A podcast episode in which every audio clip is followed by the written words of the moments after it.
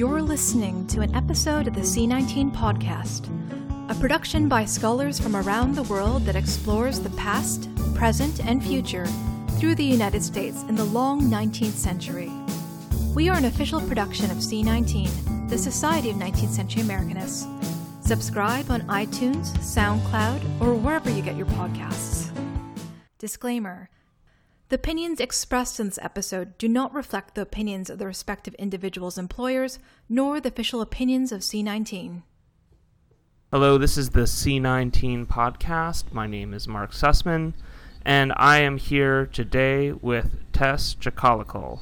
Tess, you are working on, among other things, a biography of Charles W. Chesnutt.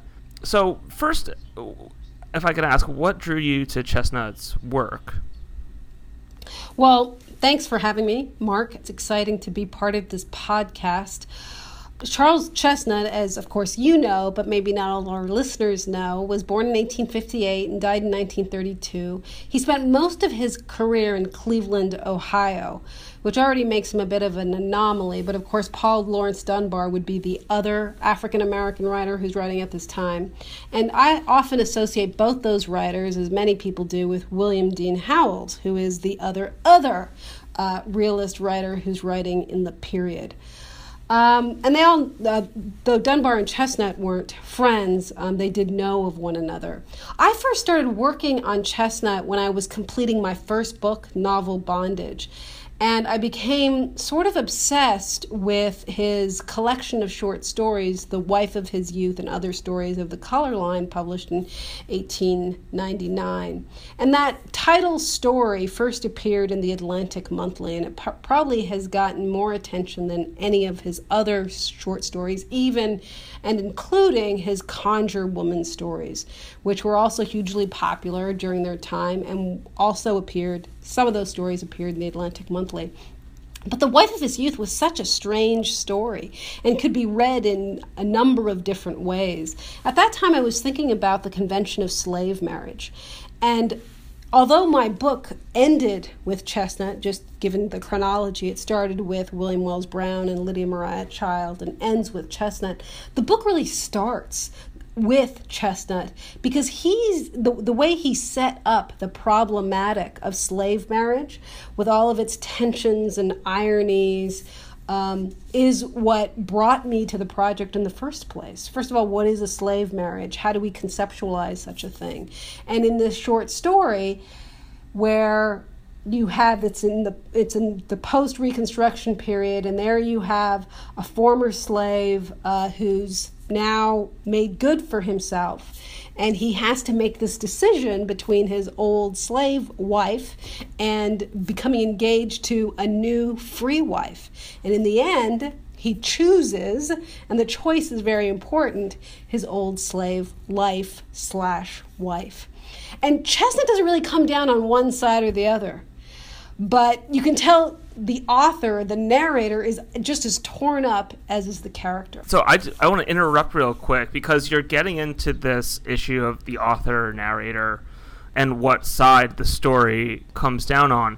So could you maybe talk through a little bit, you know, who Chesnutt was and what made him the kind of person who was able to write this kind of ambiguous story about something that you would think was not that ambiguous, which is slavery and and slave marriage. I mean, that's the key term, really, isn't it, when it comes to Chesnutt, is the ambiguity of his position. And this is because he was, before the Civil War, what was called a free black or a free colored person. Though he was born in Cleveland, Ohio, both of his parents, John Andrew Jackson and uh, Anne Marie um, Sampson, were um, free blacks. And Chesnutt not he didn't make a big deal about this, but he often said that on both sides they were free. And and, and that's a sort of unusual mid 19th century African American position to occupy. It is, of course, a minority uh, position, um, which he understood. After the Civil War, his family returned to North Carolina, Fayetteville, where both his parents uh, were born. And in fact, John Andrew Jackson, his father's father, Chesnutt's grandfather, was a white former slave owner, Waddell Cade. And um, his mother, when he was 13, died. So we actually have very little information about her. But from what we do know, his, gra- his maternal grandmother, Chloe Sampson, was a free black who um, had a relationship with a former white slave owner and gave birth to her daughter. She had multiple children after that as well. So this position he occupied, he, he called it, he had a ragged family tree.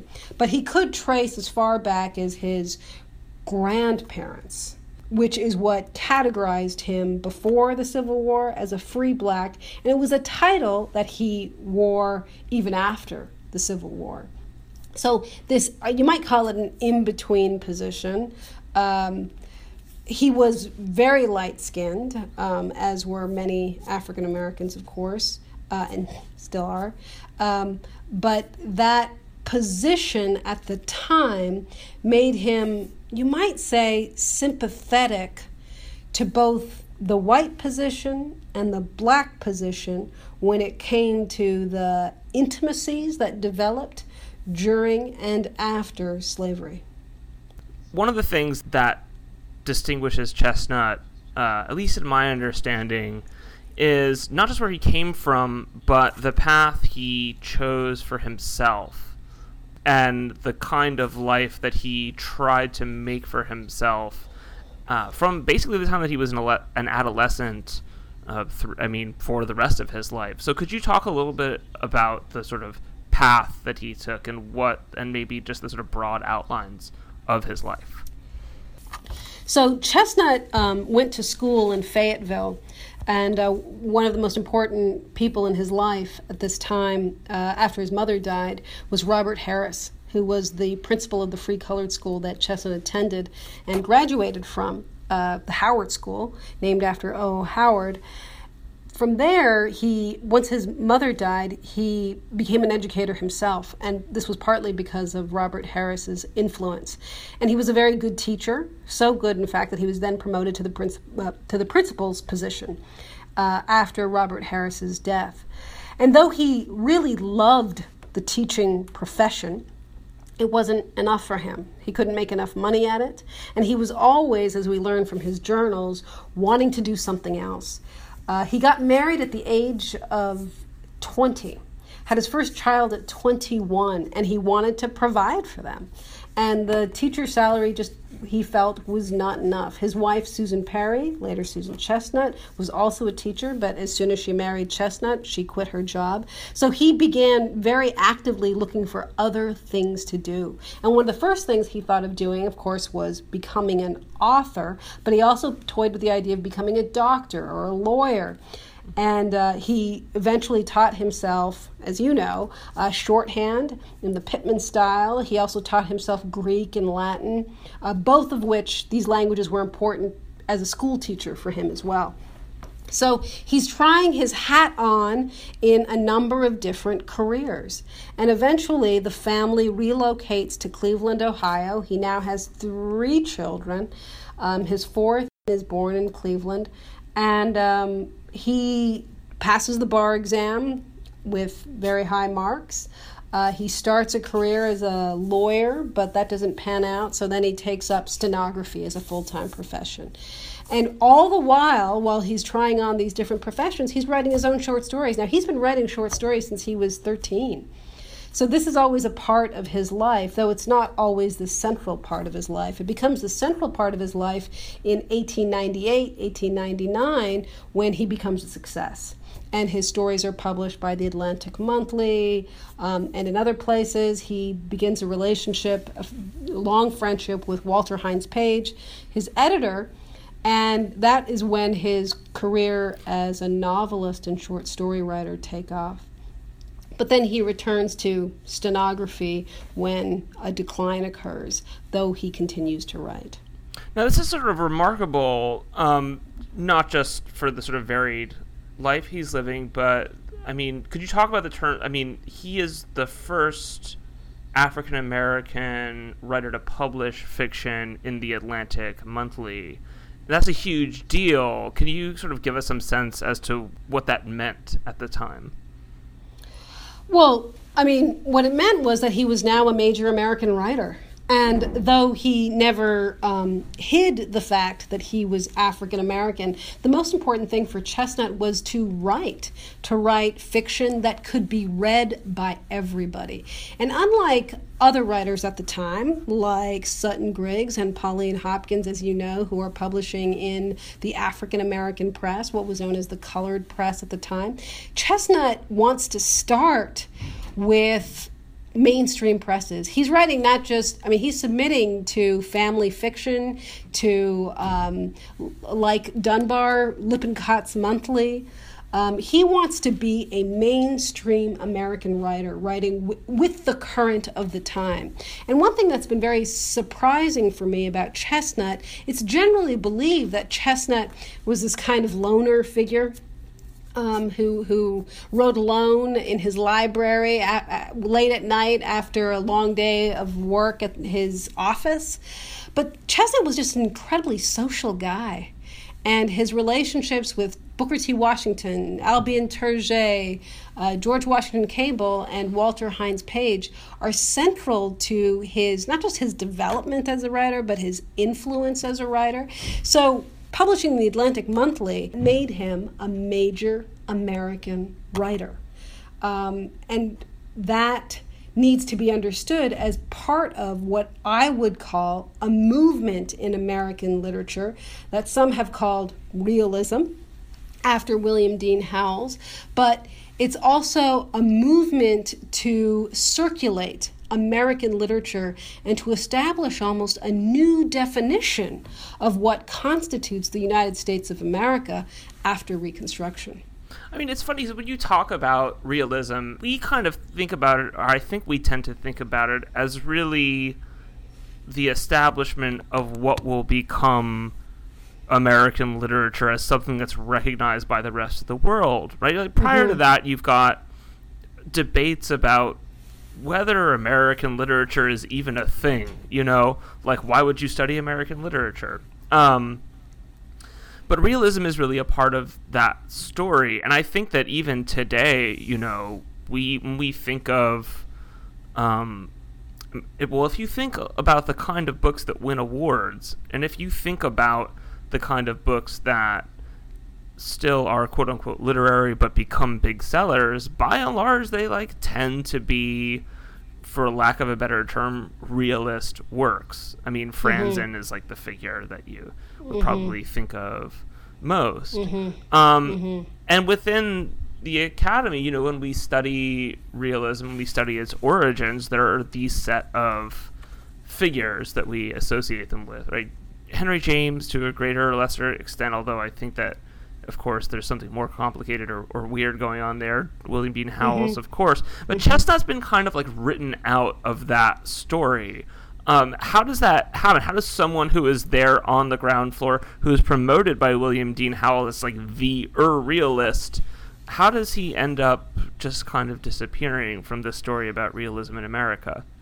Uh, that's a great question, Mark. And the only answer I can come up with is that in order to make Chesnutt an African American writer, as has been done, and you know was happening he had to leave the circle of american realism because in a way he couldn't occupy a position in both. Just like as a light-skinned black man he couldn't occupy a position in both. You had to choose. So we can see this gen- problem of genre as almost paralleling the problem of race. There are distinct categories into which literature must fit.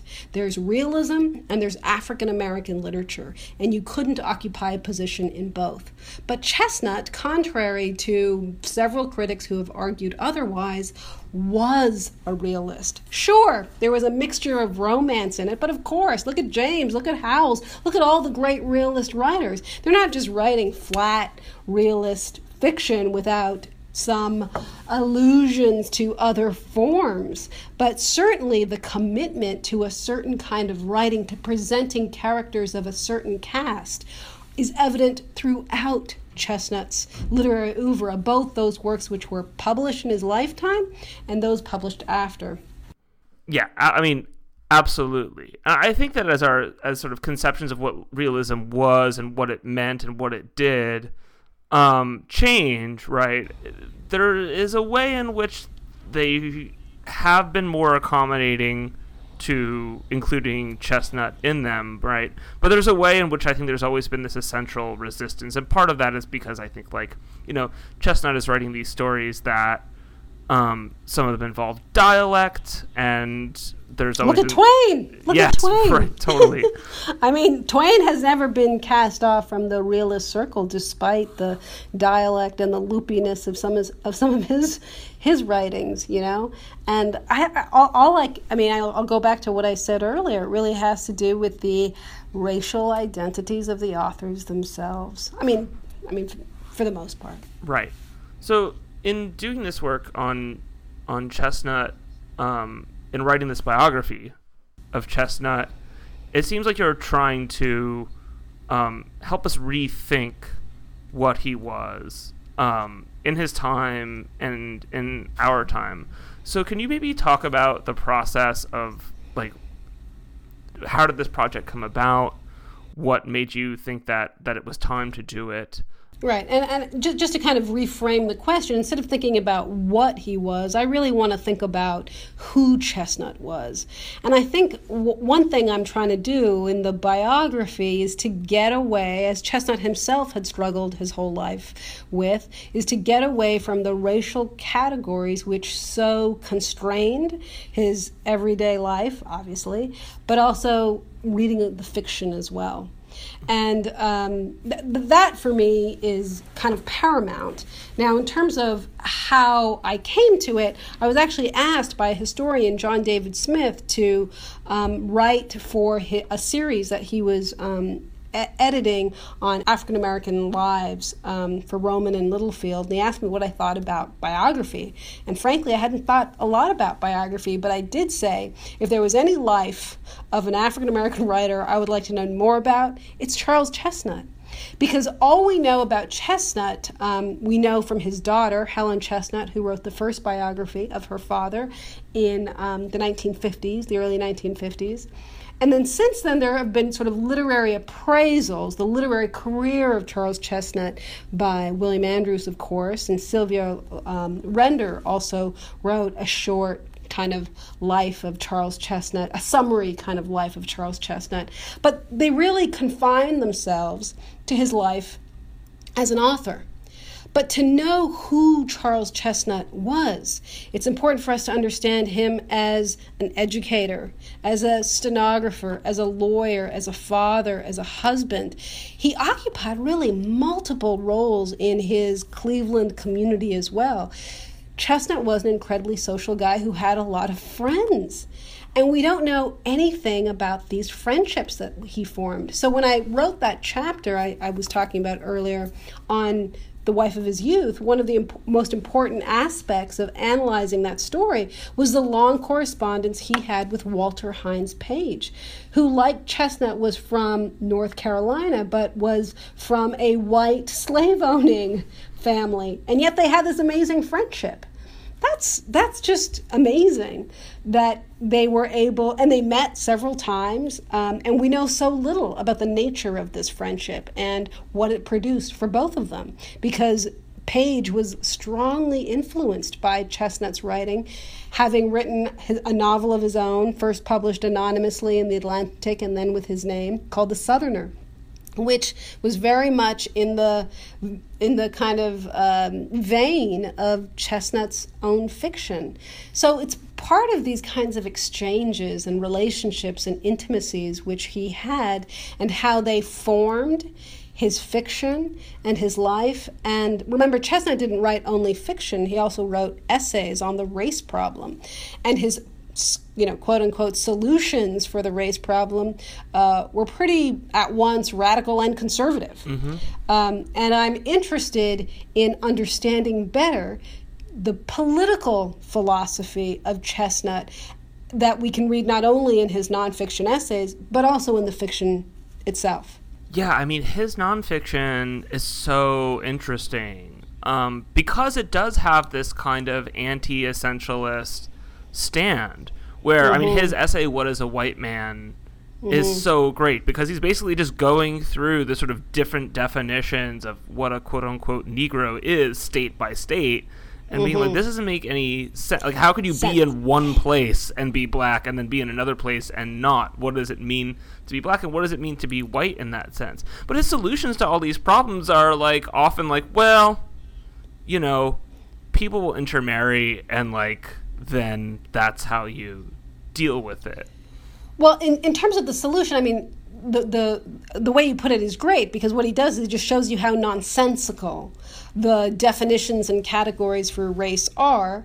And once that's done, I suppose the hope is that we too, as readers, recognize how how these categories make no sense and maybe we'll want to get away from them. But of course, they're too powerful. This is what Mr. Ryder, for instance, learns in the short story The Wife of His Youth, because those those categories have a pull.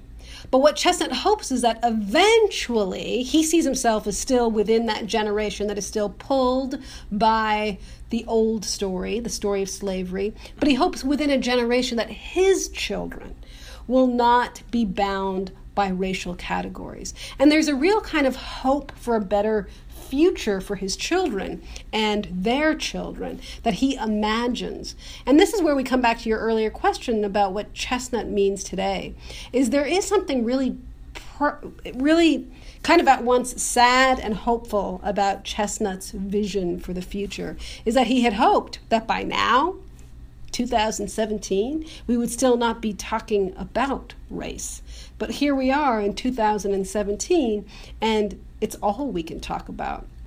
So it sort of shows us uh, that in some ways we may have made some progress, but that progress um, is curtailed. Uh, by our very insistence upon these categories that Chesnutt had shown over a hundred years ago made no sense. Right. I mean, it's interesting because I think there's a certain sense in which he envisions a better future as meaning a society without race, right? Or in which race would become a category that was as socially meaningless as like hair color or something.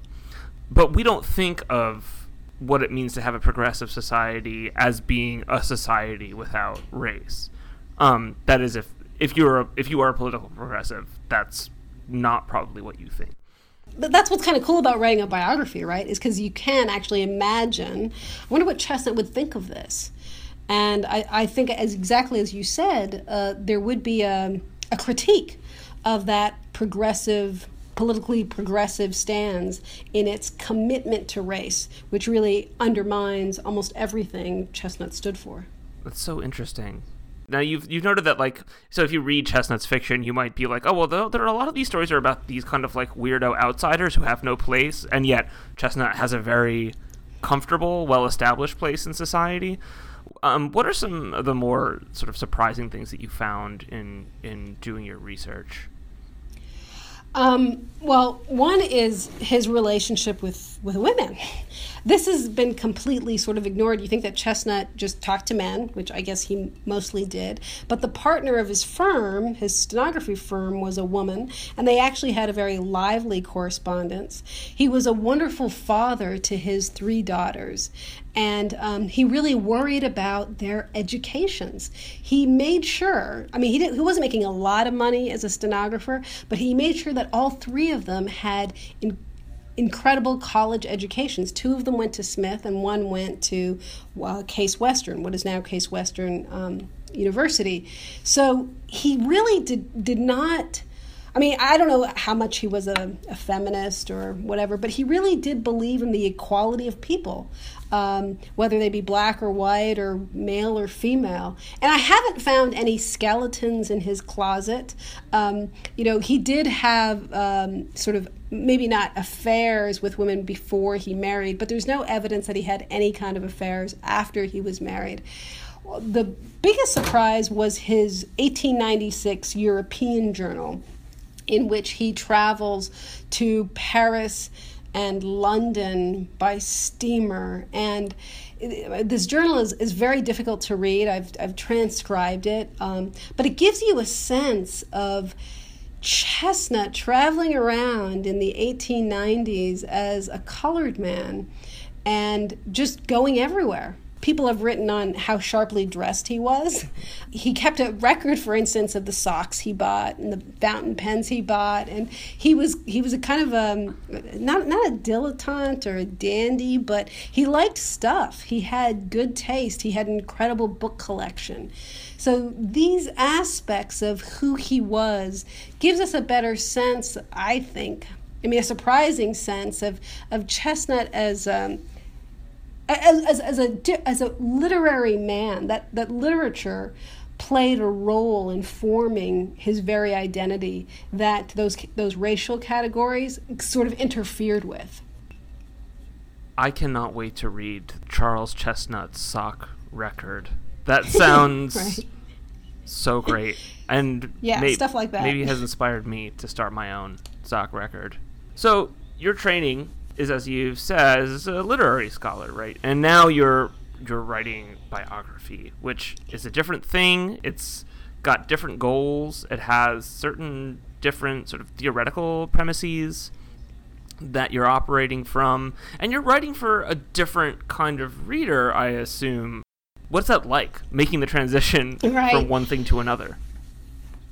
I mean, I'm still working on it, so I, I can't say I, I know exactly um, how to do this. Um, as, as I said before, I didn't really have an intention of, of writing a biography of Charles Chesnutt or anyone. I, I don't, it wasn't a genre in graduate school, for instance, that um, I I wasn't even interested in because I was in I was uh, went to school during the era of the death of the author and we didn't really have to read biographies and those who brought biography in seemed to be old fashioned in some way.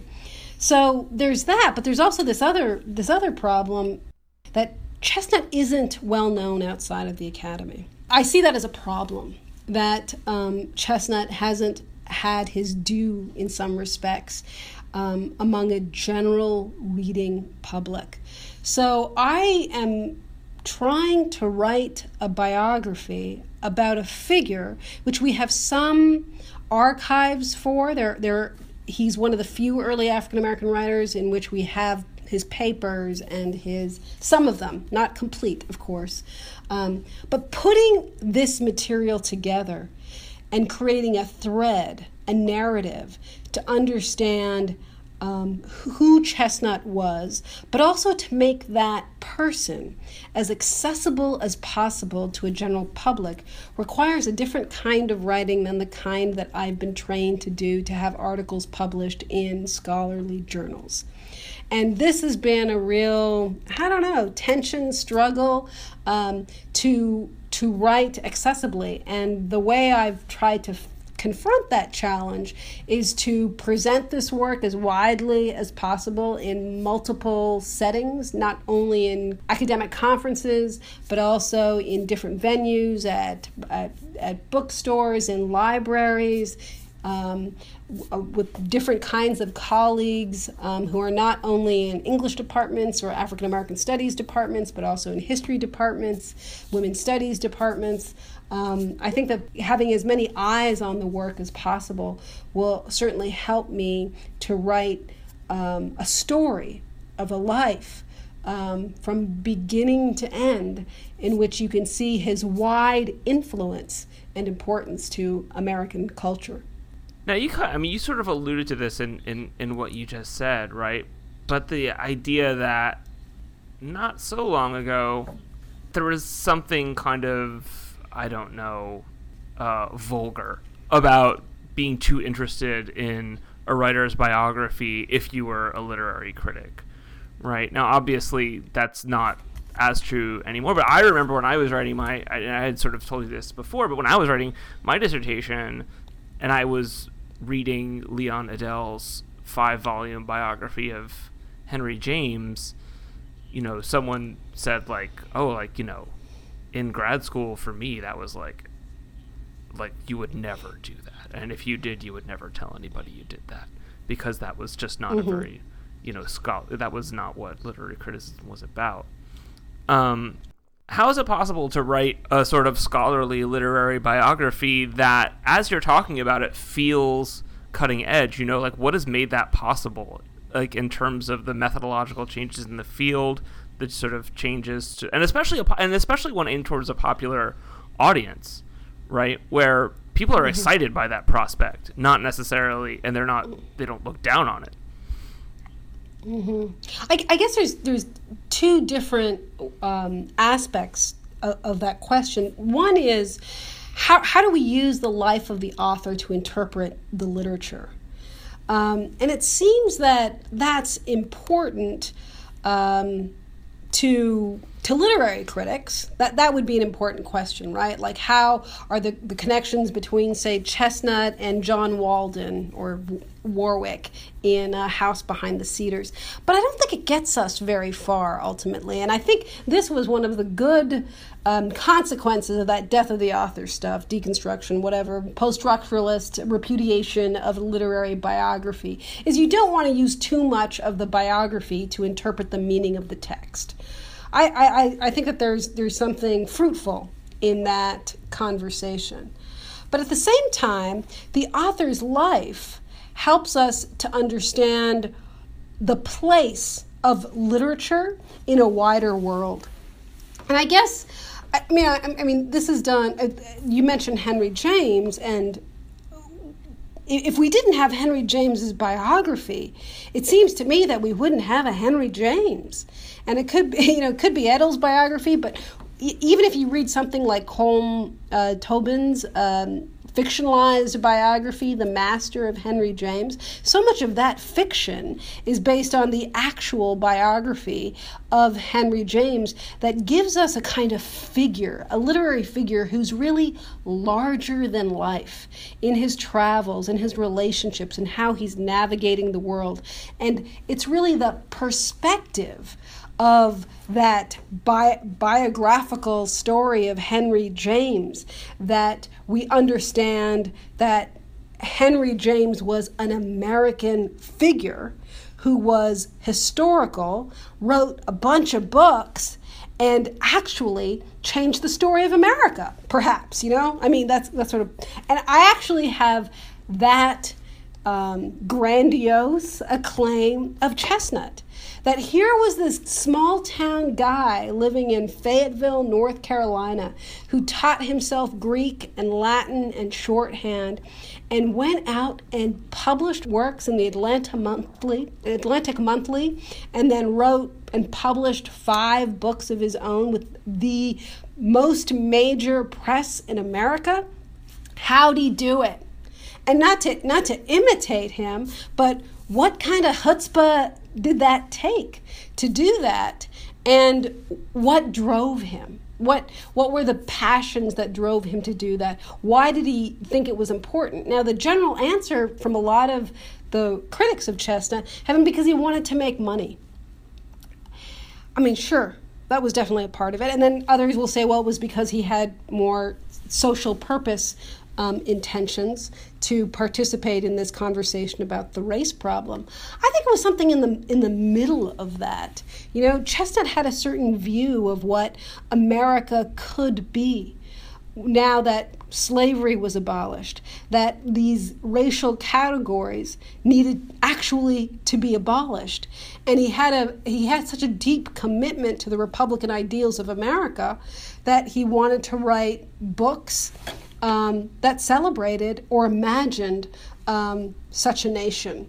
And, and it's those kinds of grandiose ideas that, that could seem that he was immodest or um, maybe vain, but he actually did do it. He actually did write and publish these books, and he had an influence on these people. He actually attempted to live a life without being hemmed in by race. And not a lot of us can do that. In fact, it seems at this moment to be impossible. So, what does that look like? I think the story of Chesnutt's life helps us to imagine, to see what a life without race um, could look could be. That's fascinating, and I think that is also uh, a sort of good place for us to to stop. Um, Tess, I know I am uh, awaiting uh, this work with bated breath, and I'm sure that some uh, many of our listeners uh, are now as well. Um, so thanks for joining us. Thanks for the opportunity.